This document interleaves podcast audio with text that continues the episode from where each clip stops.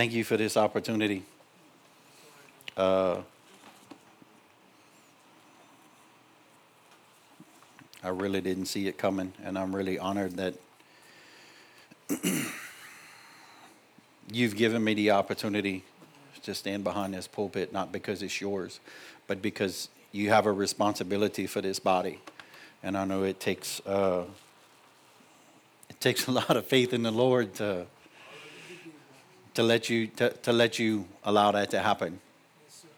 Um, during the worship, this is not part of my message, but uh, it is now, because there was uh, during the worship, I just felt impressed that there was somebody here that either you're really, really young or you've not been coming here for a long time, but you find yourself in a place of like, this is all new.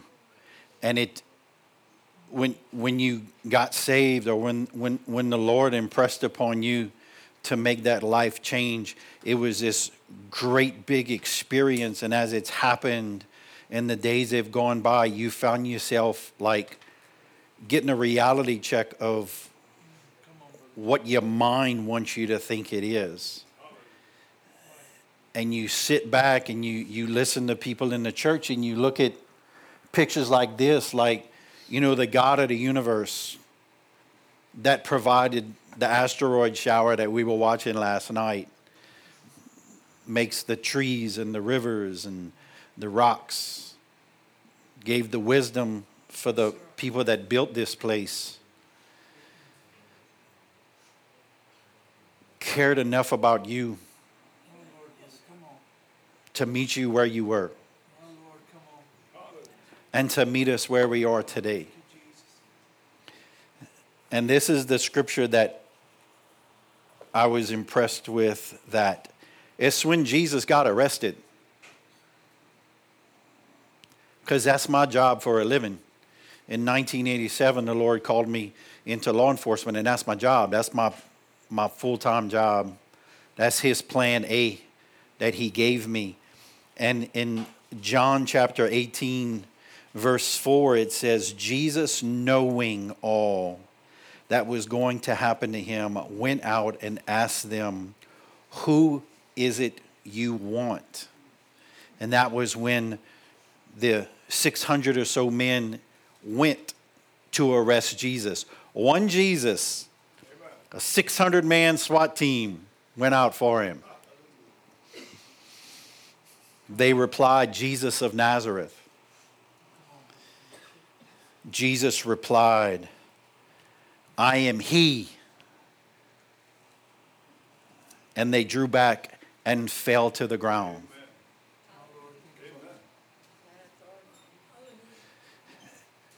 The I am he recognizes maybe you don't have an education that would warrant you understanding all of this book. And you would think I'm too insignificant for the one that did all of this.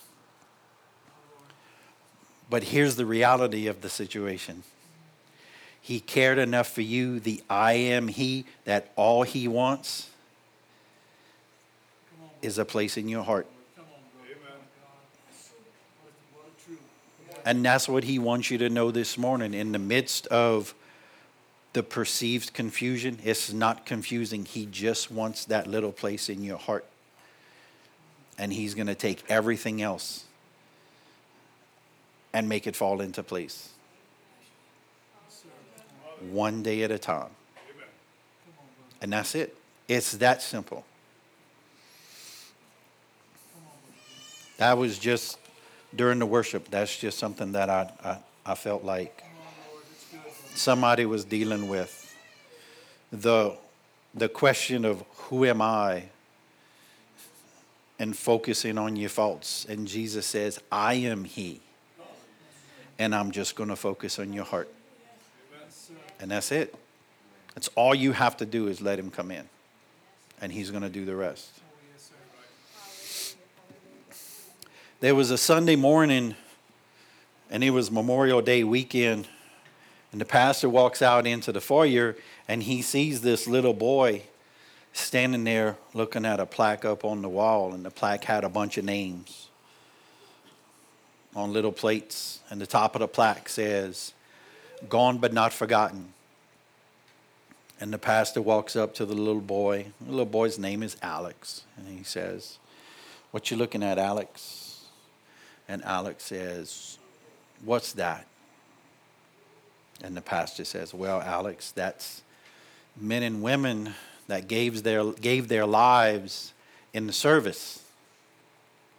And Alex stood there, and then all of a sudden, Alex gets nervous, and Alex starts to tremble a little bit. And Alex turns and looks up at the pastor and says, "The eight o'clock or the ten thirty service?" And the pastor realized maybe we should have gone a different route. Because all Alex can think of is these people died in church, in service. So the pastor realized the children's pastor got some reconciliation to do when it's time for kids' church. And my message is about a Pharaoh and a fisherman.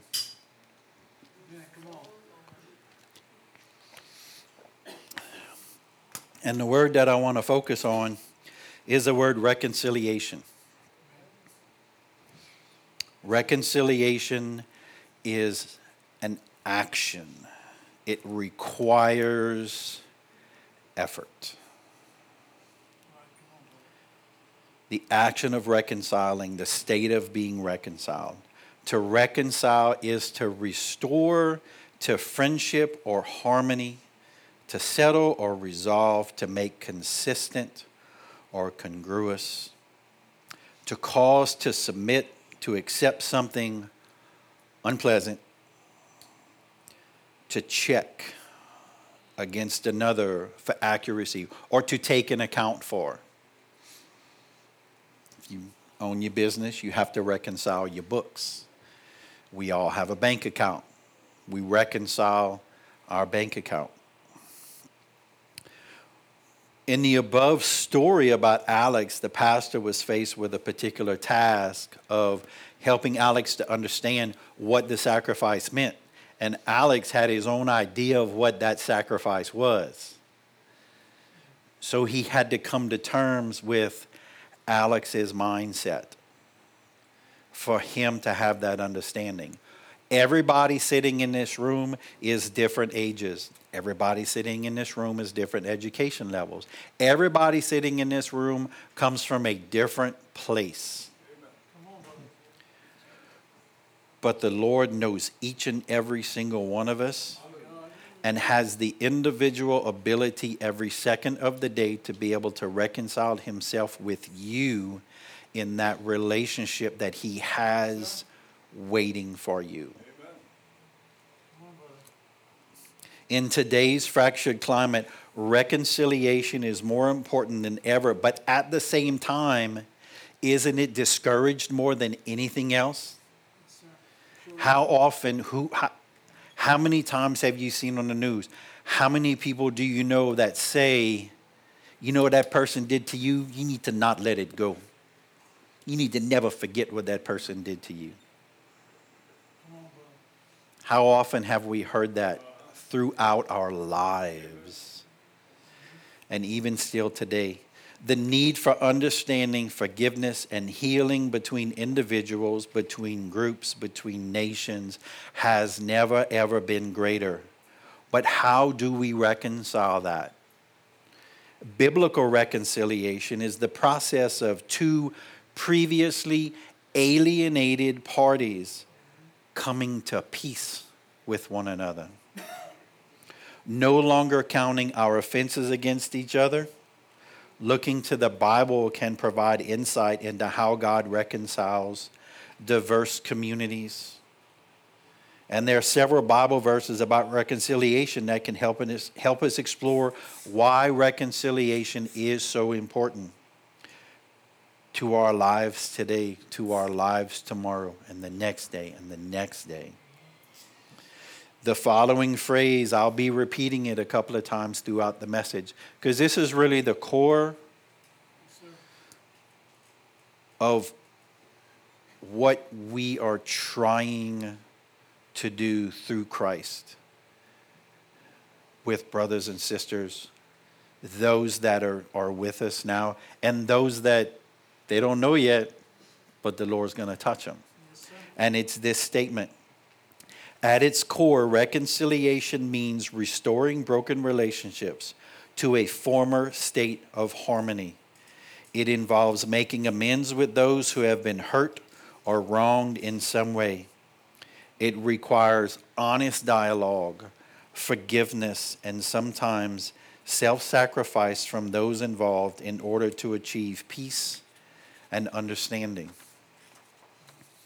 The Bible contains several examples of people reconciling with one another after having experienced deep hurt, deep division due to sin, sometimes just a simple misunderstanding. Today, in a world where division is rampant, it is more important than ever that we practice true reconciliation rather than just tolerating one another, tolerating one another's differences without really trying to understand one another on a deeper level. Without this process taking place, no real unity can exist. Without letting the Lord come in, posture himself within your heart to maintain that understanding, to strengthen that resolve he didn't just come into your heart because he had nobody else to pick from. He came into your heart because he chose you. And he chose everything that's in there to help you deal with it and to help take it out. In Ephesians chapter 1, verses 7 through 10, God is reconciling all things through Christ. In him we have redemption through his blood, the forgiveness of our trespasses, according to the riches of his grace, which he lavished upon us in all wisdom and insight, making known to us the mystery of his will, according to his purpose which he set forth in Christ as a plan for the fullness of time to unite all things in him, things in heaven and things in earth. How many of you came from Catholicism and your, your, your every thought about religion was just confusion? Because there's so many things that you had to do and there was so many things that you had to remember and you had this process that you had to memorize and you had this process that you better not do it yet you got to do it this way and then you you can't I mean, I've actually seen a young man go up for communion, and the priest wouldn't give him communion until he did the whole thing he was supposed to do correctly. And it's like he's standing there in front of everybody, and it's like, what am I doing wrong? I just I just want to be a part, you know? But through salvation, Christ comes into your heart and he says, It's not about all that stuff, yes, it's about you and me.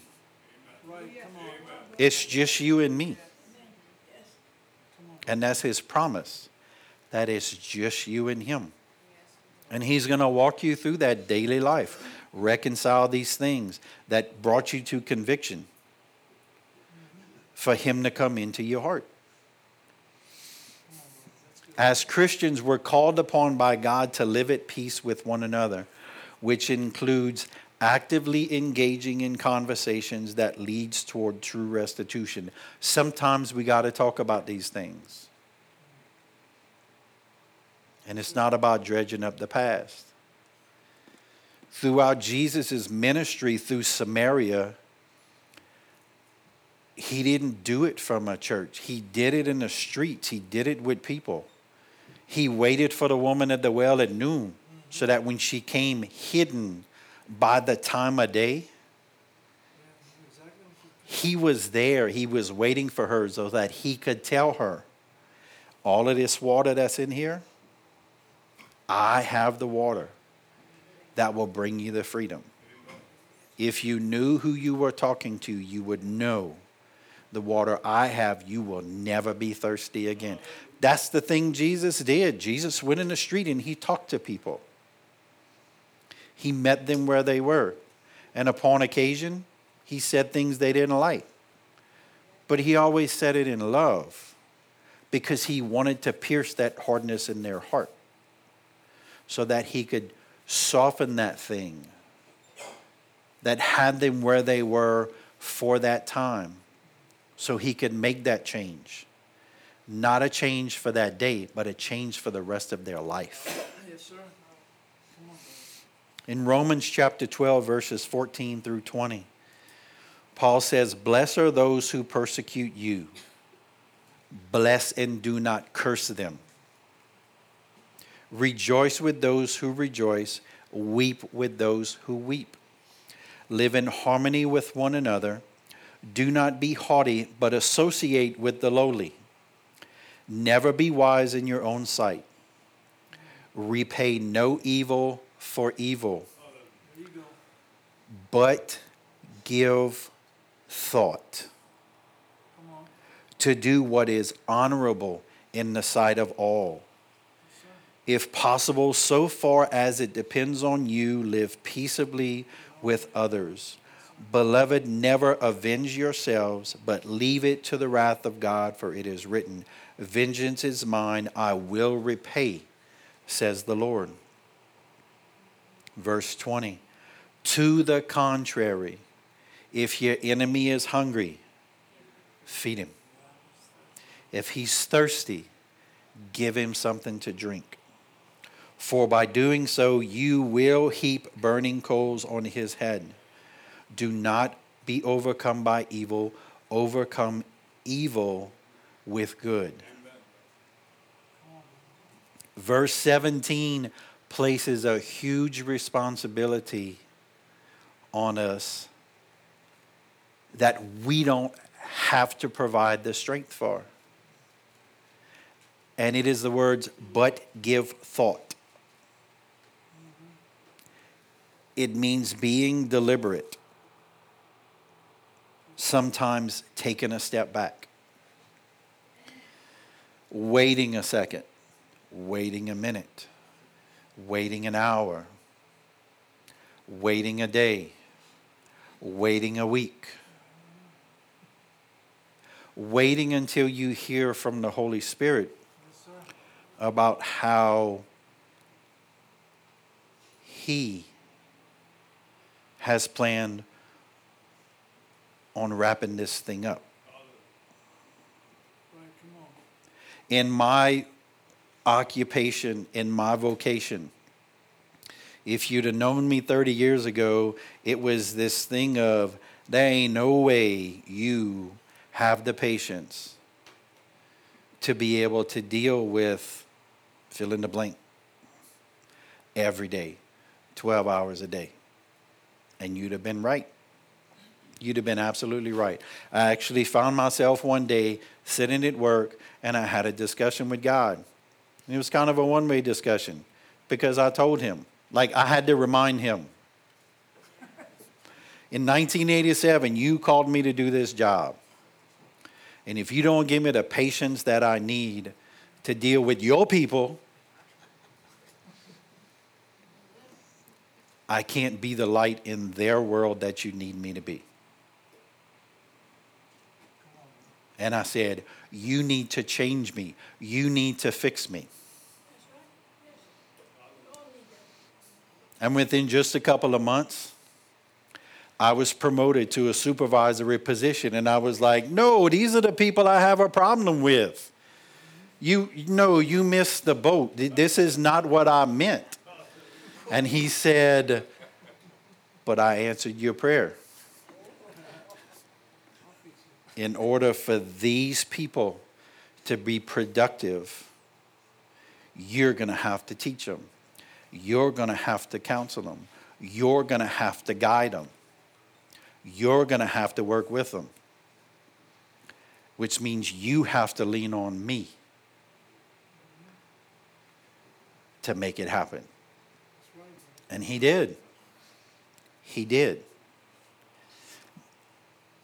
At the end of the day, my job is actually one of the easiest ones on the planet because I have three books I get to follow, and all of them are correct. There's the Code of Criminal Procedure, there's a statute book, and there's the Bible. The Bible is actually the one where these others came from. Yes, sir. Okay? So the third one actually is my first.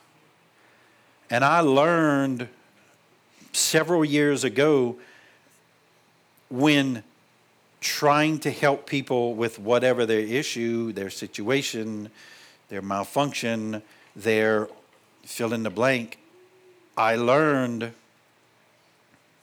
the choices that everyone else chooses to make simply dictate the choices that these books say I'm forced to make.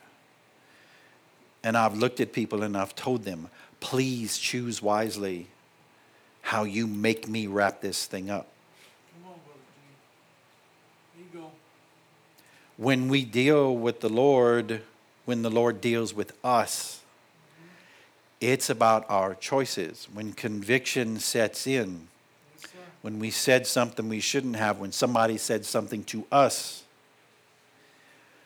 we have a choice to make, which will dictate how the Lord gets to wrap that situation up. Peter was a perfect example. Time and time again. How many times did Peter put his foot in his mouth? One occasion, Jesus called him Satan because he put his foot in his mouth up to his pocket. But Jesus was gracious. Jesus identified with Peter where that was coming from. He knew it wasn't from his heart, he knew it was coming from the devil. God uses the power of Christ's redemption to bring about reconciliation with the world. Reconciliation is essential for building strong relationships and uniting diverse communities. If we can't reconcile one to another as adults, we can't teach them how to reconcile with their friends. Whether we like it or not, we have a responsibility to pay attention to the words the Holy Spirit is urging us to use and not simply engaging in a personal preference or an emotional response.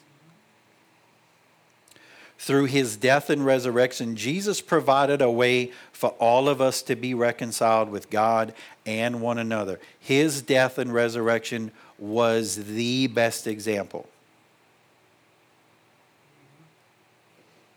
2 Corinthians chapter 5 verses 17 through 20 is the ultimate reconciliation. Therefore if anyone is in Christ, he is a new creation. The old has passed away and behold all has become new.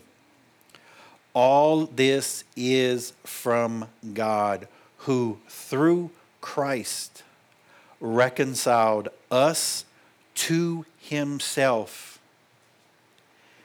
giving us the ministry of reconciliation.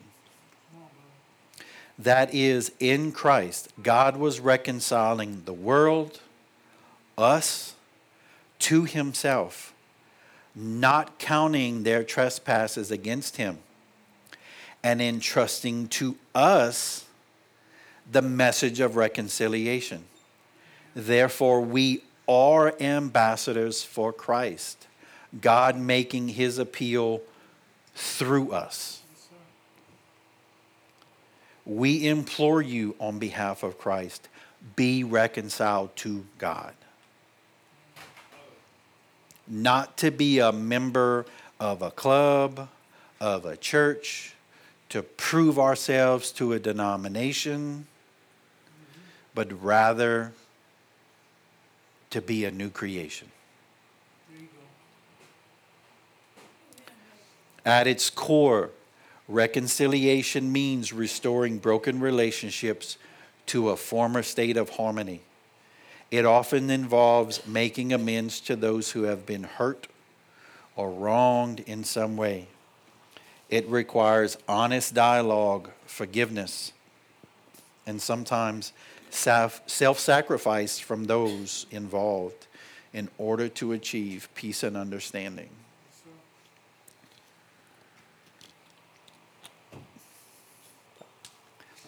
Dacia and I had been invited just a couple of months ago to a, a, a friend's home for a, a big prayer meeting. And they're engaged in the foster system, and they have a lot of moving parts where they involve the courts and they involve counseling services and they encounter they, they involve the state and they had asked us to come and for me to pray for the judges and the lawyers and I had thought about that particular, that's where this message of re- reconciliation first started really sitting because I had recently had an incident at work with the prosecutor's office, and it didn't go the way I had planned for it to go, like a total 180. And I had a real, a, a real toughness in my heart toward this prosecutor because I knew this victim would never, ever receive the justice that was due to them. And I had been developing a hardness toward this person.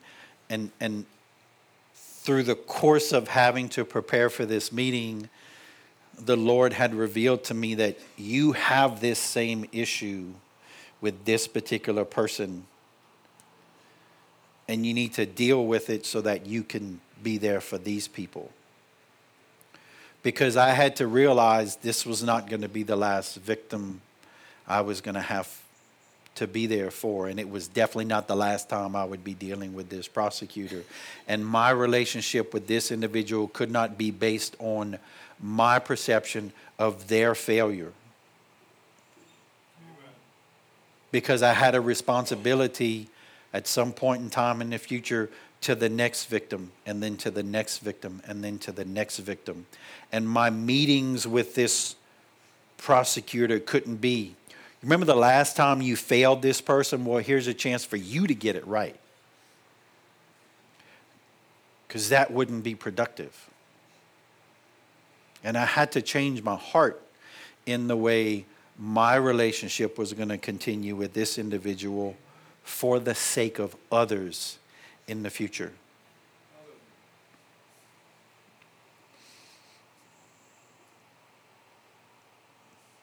Romans chapter 5, verses 10 through 11.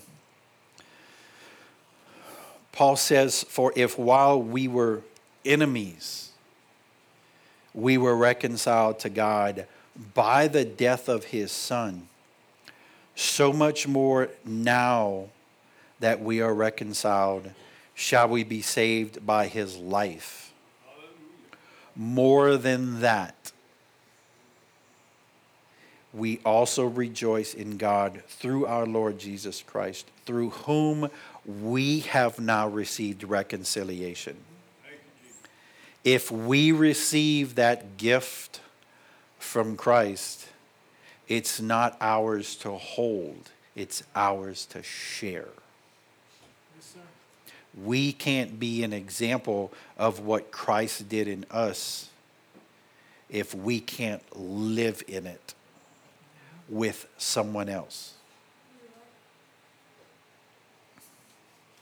Ephesians chapter 2, verses 13 through 17 says, but now in Christ, you who once were far off have been brought near by the blood of Christ. For he himself is our peace, who has made us both one and has broken down in his flesh the dividing wall of hostility by abolishing the law of commandments expressed in ordinances, that he might create in himself one new man in place of the two, so making peace and might reconcile us both to God in one body through the cross, thereby killing the hostility. And he came and preached peace to you who were far off and peace to those who were near. So, those that we are in life with right now are those that we are near. And that peace that Christ puts in our heart and places in our heart and empowers us to, on some days, at best, simply function are those things that He wants to perfect in us for in the future. It's this glorious but sometimes vicious cycle that we see it and we feel it and we're like, no, I don't want to do that today. Because I remember what that person did. I don't want to do it. And Christ said, but you don't have to do it because I already did it through the cross. You just have to submit to me so we can make it happen. How much reassurance is there that we practically don't have to lift a finger? We just simply have to take the one that we're using and sometimes put it away. Because sometimes it's simply that one finger that's blocking Christ and, and holding the Holy Spirit at bay.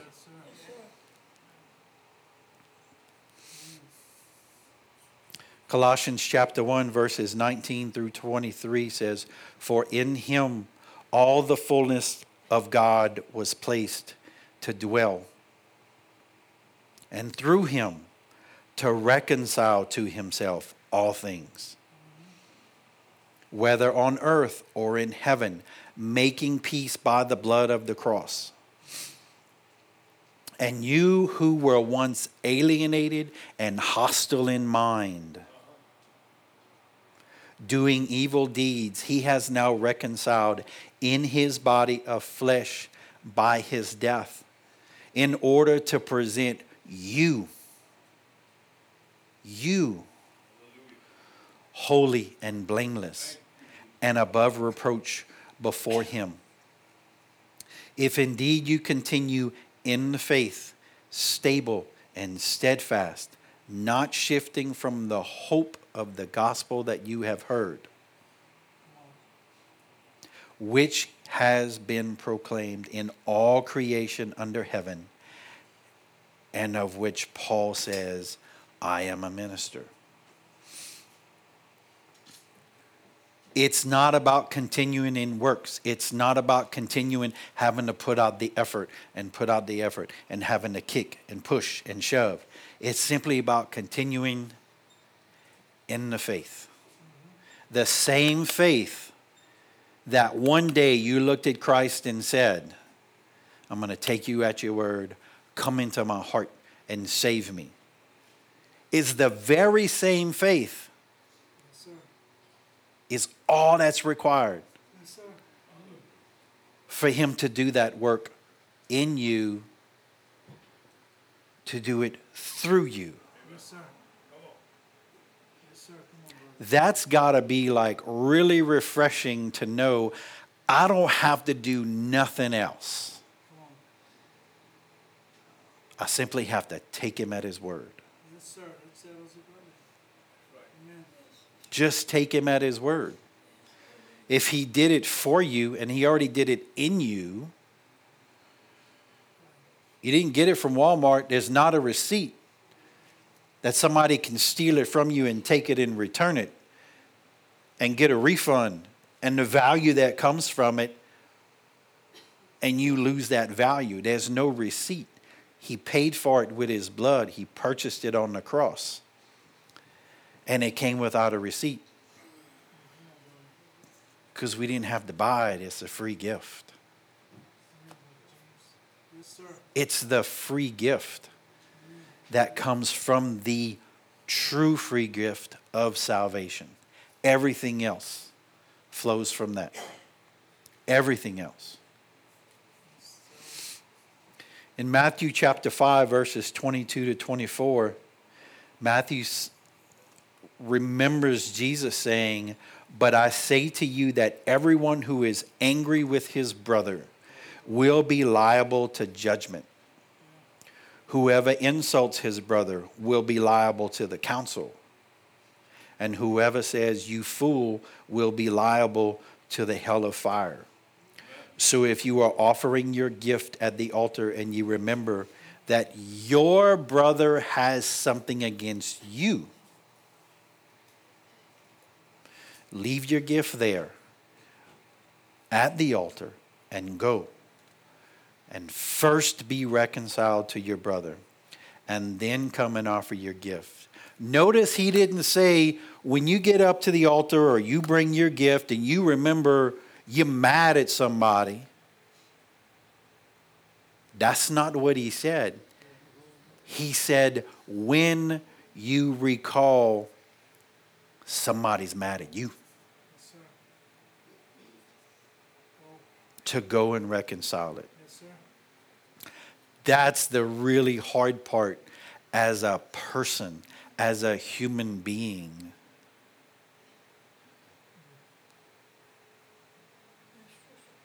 Because whether you did it or not, Jesus said, go to the one that you know is mad at you. That's the hard part. But he's also saying, I pricked your heart for a reason because I can heal that heart. He's not going to bring a form of conviction when he doesn't already possess the solution. Yes, sir. He knows what he's gonna do. He knows exactly what he's going to do.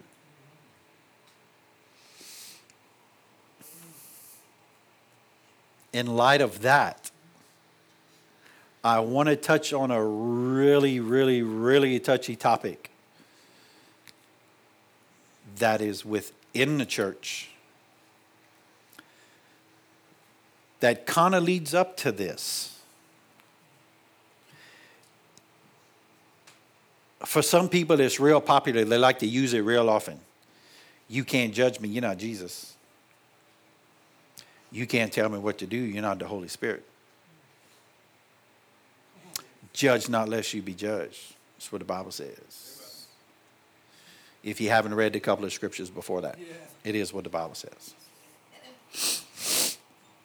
But in Matthew chapter 7, verses 3 through 5, Jesus says, Why do you see the speck that's in your brother's eye?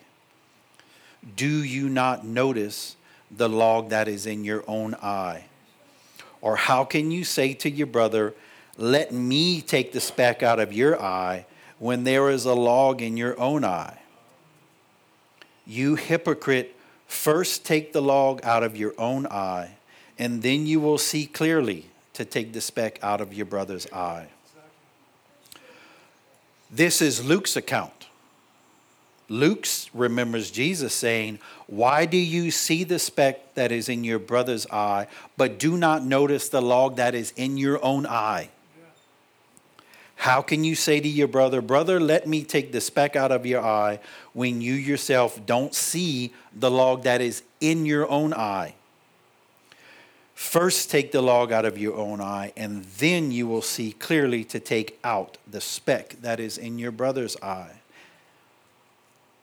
And Mark, in the same contextual relationship, when you look at the Gospels, at the same time that, that Matthew and Luke are talking about this, Mark says, recalls Jesus saying, If a kingdom is divided it's against itself, that kingdom cannot stand. Yes.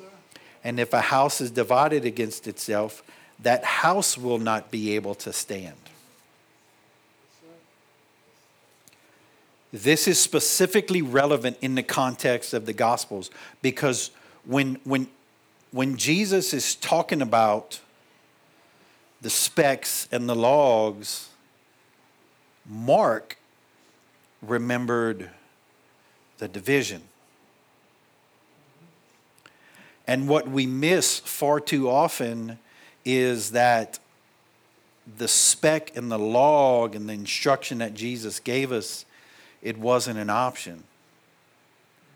It's a command. Yes, sir. We are supposed to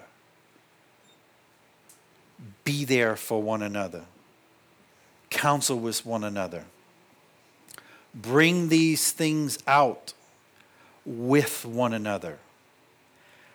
After we have done our part, Lord, clear my heart and clean my spiritual eyes that I can be there for him, that I can be there for her. Because if I can't do it your way, then we wind up with divided houses. It's not a play on words, it's not a bean under the cup. There's no bean. All three cups, they're all the same, they're all specifically relevant.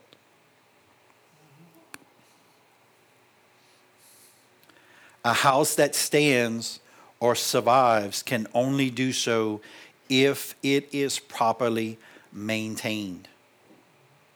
Jesus didn't declare to the multitudes, you people better stay in your individual lanes. Just the opposite. He issued a mandate of responsibility to one another. He never said, don't do it. On the contrary, he specifically instructed after you have prepared yourself properly, go help him or go help her in the same manner. At its core, reconciliation means restoring broken relationships to a former state of harmony. It often requires making amends with those who have been hurt or wronged you in some way. It requires honest dialogue, forgiveness, and sometimes self sacrifice from those involved in order to achieve peace and understanding.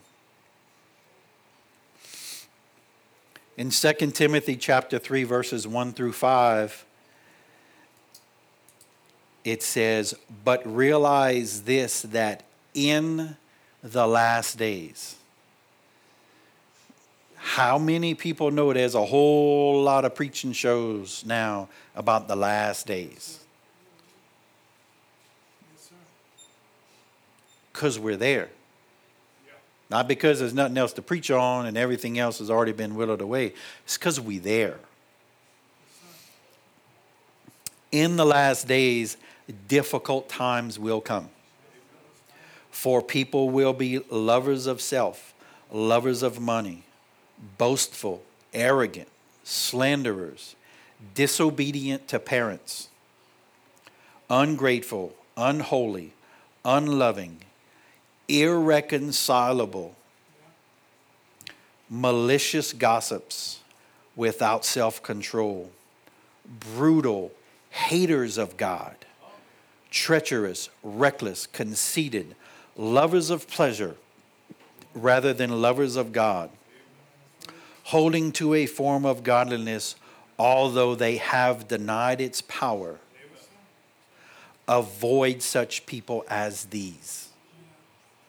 The ultimate goal of reconciliation should never be to get your way or to be able to say, I got the last word. The ultimate goal of reconciliation is deliverance. Yes, sir. Deliverance. If we can't reconcile our past, how much are we held bondage? In bondage by that thing that we just want to hold on to, that we want to claim as ours, that we hold as a trophy, replacing a crown.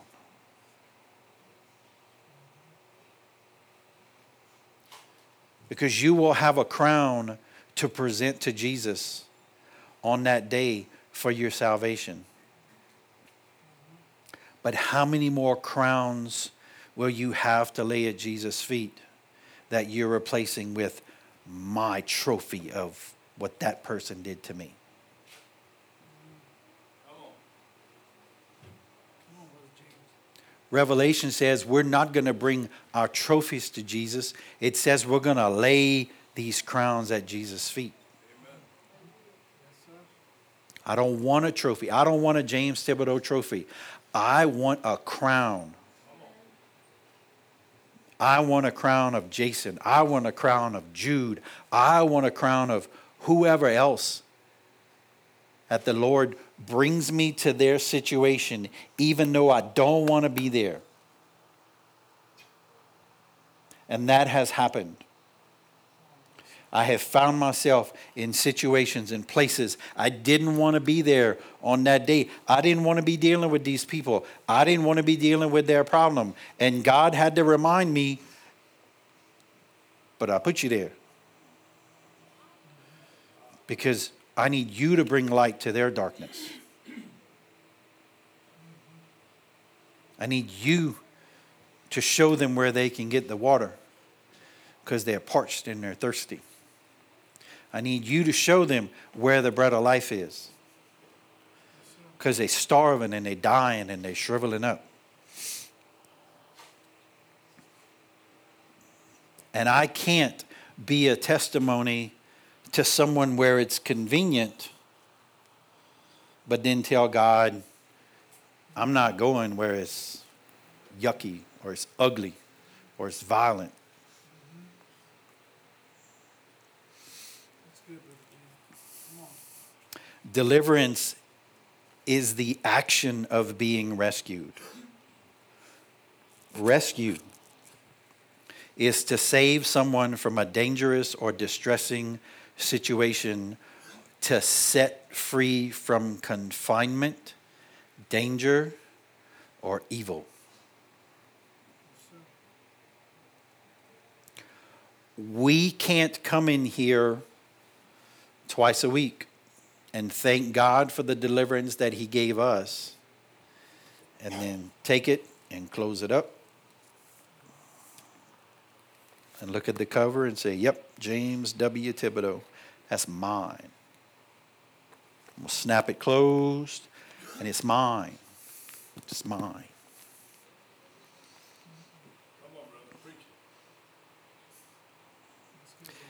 It is not ours for us, it is ours for them.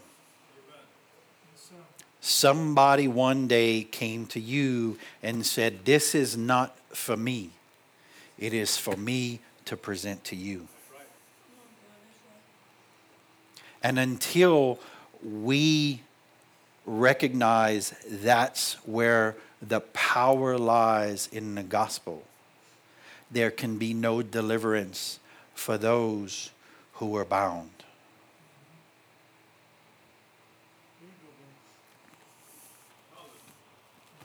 There's two specific examples that really hit home for me. There's one in the Old Testament and there's one in the New Testament. In Genesis, the first book of the Bible is the first example of reconciliation. Genesis chapter 45, verses 2 through 5, and then verses 15 through 20 verses 2 through 5 says, And he, Joseph, wept out loud so that the Egyptians heard it. So if you're not familiar with Joseph, when in, in, in kids' church, there's the story of Joseph and the coat of many colors.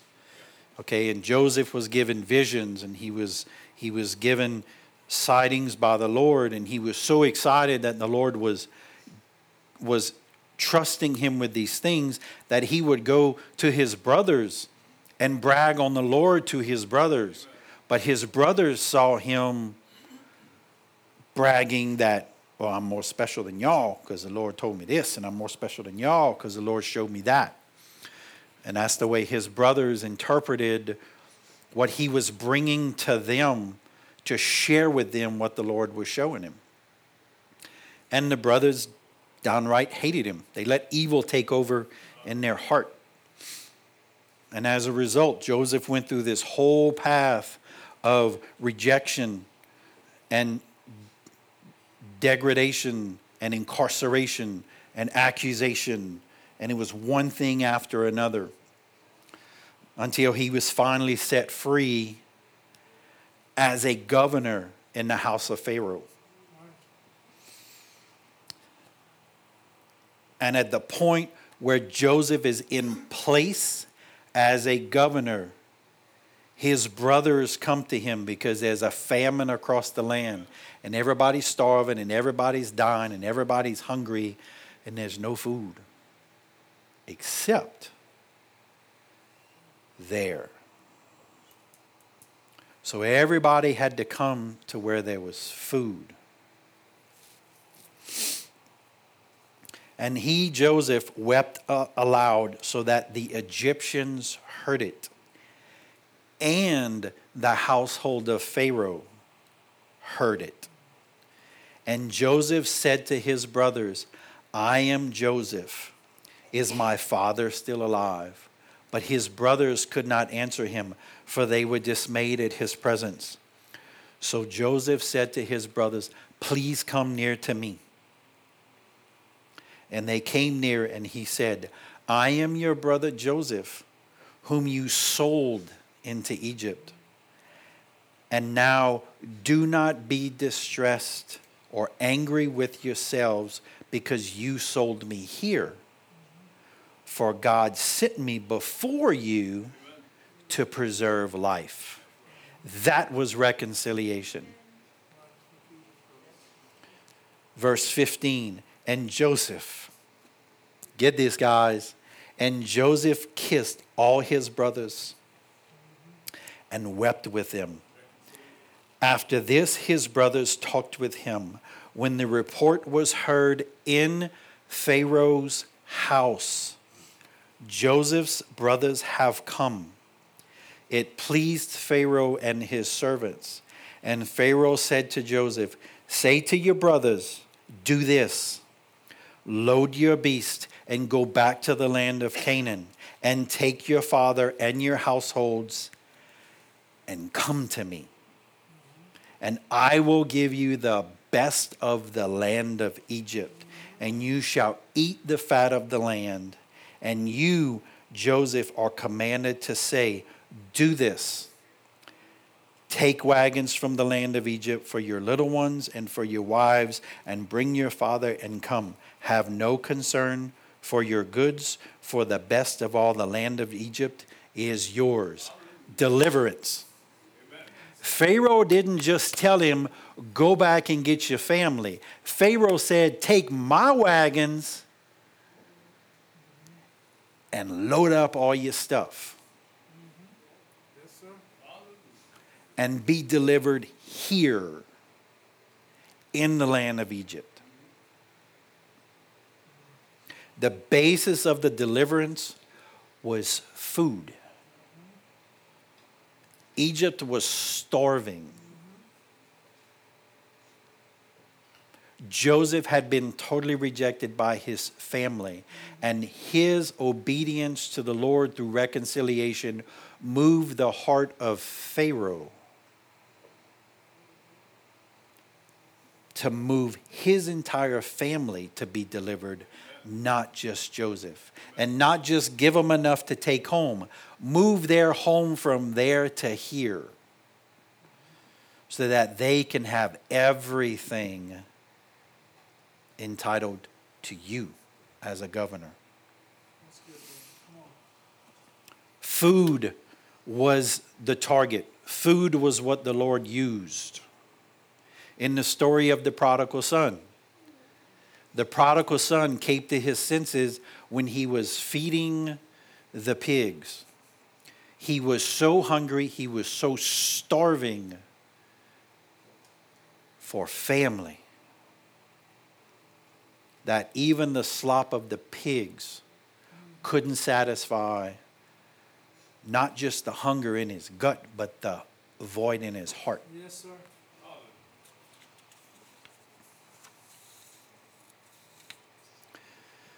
In Mark chapter 16, verse 7, there's a very profound statement made by the angel sitting on top of the tomb. And since 1987, I never caught this until like last week. Like literally last week. I added this last week. And it was the church divide at the time of Jesus' crucifixion.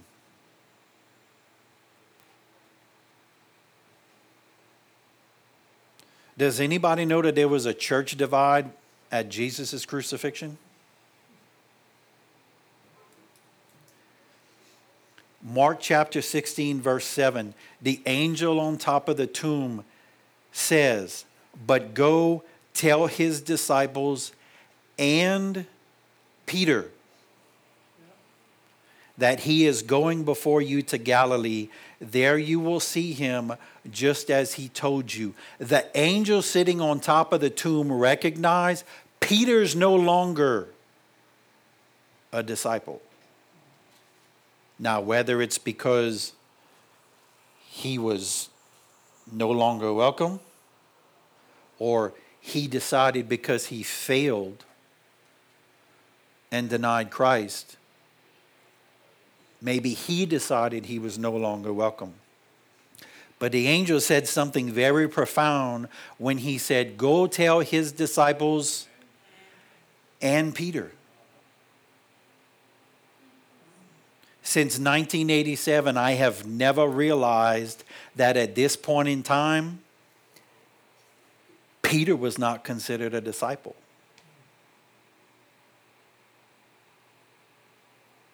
In John chapter 21, verse 4, just as day was breaking, Jesus stood on the shore. Yet the disciples did not know that it was Jesus. And Jesus said to them, Children, do you have any fish? They answered him, No. He said to them, Cast the net on the right side of the boat, and you will find some. So they cast it, and now they were not able to haul it in because of the quantity of fish. These disciples had left the ministry. And Jesus walked up on the shore and reconciled with them six feet away. Move your nets from this side and put them on this side. And by doing so, he showed them, I am reconciling with you when they didn't even recognize him yet. Sometimes we don't have a clue where that little voice is coming from. And that's usually when we hear that little voice and we say, But I don't want to. Because you don't know what they did to me.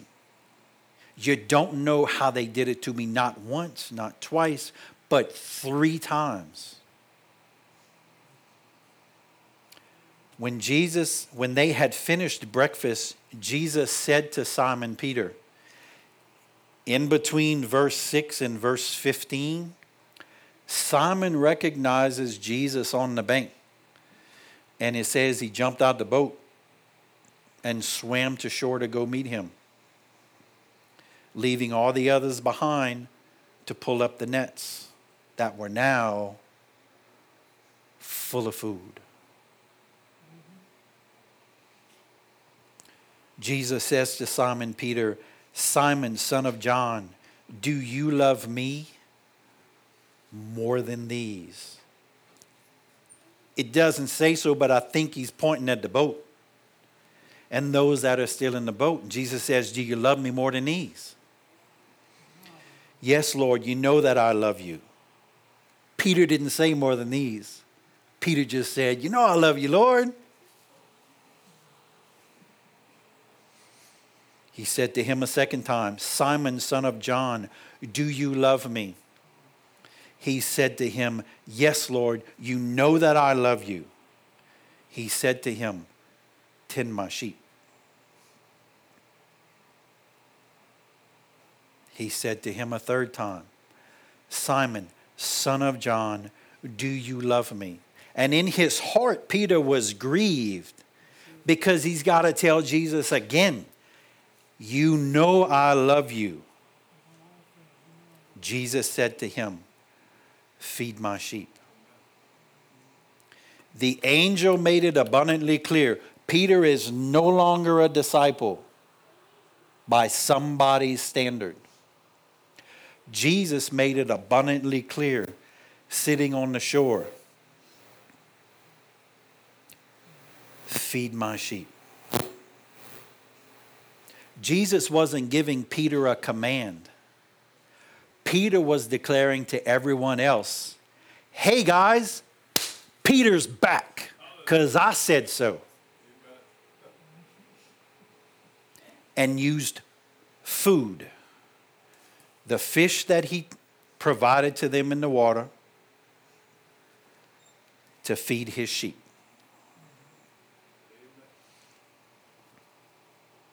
That was the deliverance for Peter. Jesus personally delivered him a second time. He delivered him the first time from Simon to Peter with salvation. The angel says, I already know he's no longer a disciple. And Jesus did with Peter what he does with us so many times. Like I've seen this so many times where we do something like just really dumb or just really stupid or we just don't pay attention to what we're doing and we're not deliberate in our actions. And it's like the angels are in heaven and they watching and they're standing with jesus and they're like that's one of yours.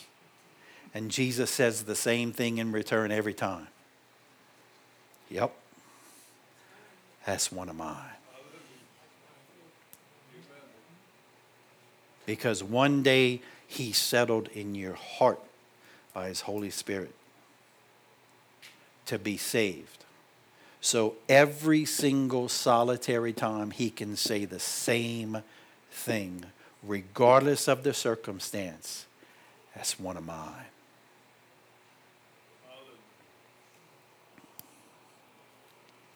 With Peter, he went full force back into his own life of fishing in isolation.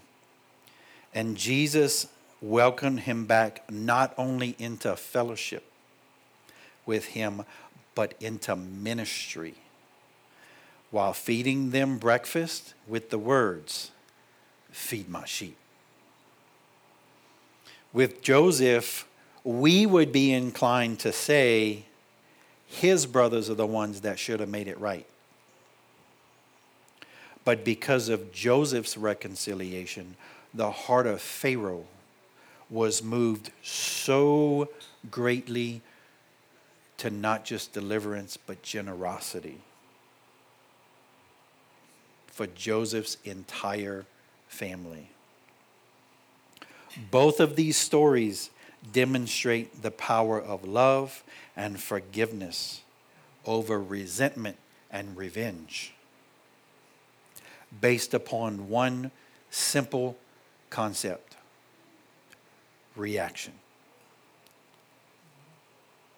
Many trials that we face are, in fact, they got nothing to do with the trial, but they have everything to do with how we choose to react to being in that trial. in a world where division is so rampant, it is more important than ever that we practice true reconciliation rather than just tolerating one another's differences without really trying to understand one another on a deeper level. Without this process taking place, no real unity can exist our reactions to each other and to our trials will bring one of two end results separation and bondage, or reconciliation and deliverance.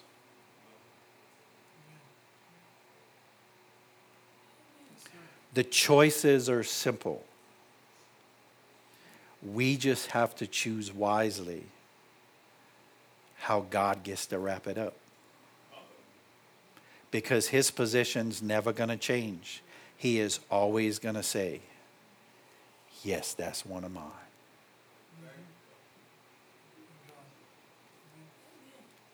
Let's pray. Yes,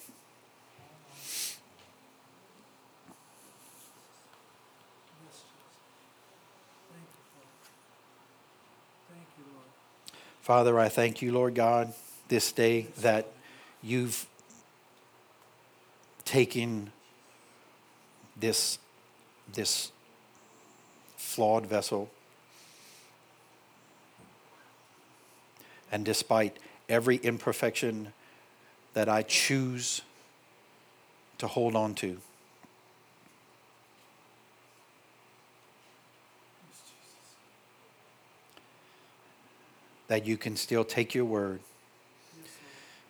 that you can pierce the heart of man. Thank you, Father God, for years ago, the, the gift of patience, the completion of the fruit of the Spirit that you bestowed upon my heart, that I can be obedient at the right place at the right time. For what you wish to accomplish in whoever is there.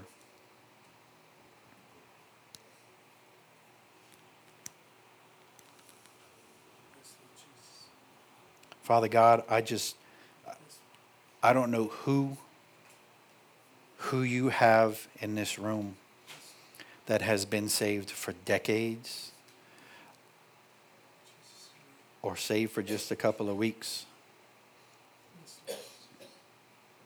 Yes, Lord. But give them the faith, give them the recognition of realizing the faith that it took to accept you into their heart is the same degree of faith is all they need to bring them past whatever this is that's held them for so long. Yes, Jesus.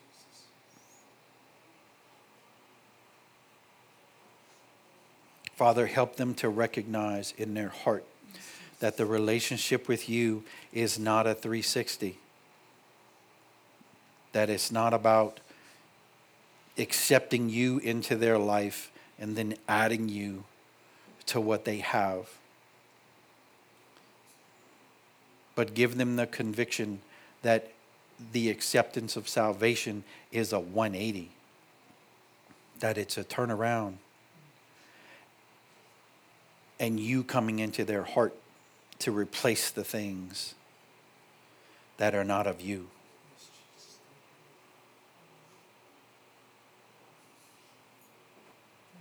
Give them the courage, Lord God, to turn to you each and every day so that each and every day you can keep your promise with them, making them a new creation. Give them the realization every day, Lord, that life with you is a process that you graciously guarantee to us to walk with us and to make us new each and every day. The day that we are in at that time. Let the fruit of the Spirit be what rules in their heart Yes, Jesus. Yes, Lord. And give them the assurance, those that have accepted you as their Lord and Savior, that every single solitary day when they wake up and they open their eyes, your statement to them is still the same that you're one of mine. And don't let that be simply what holds their heart, but let that be what consumes their heart. That softens that hard place that they said, I'm never going to let anybody in again. that replaces what was stolen from them, that you would reoccupy within them what the enemy has stolen. Yes, Jesus.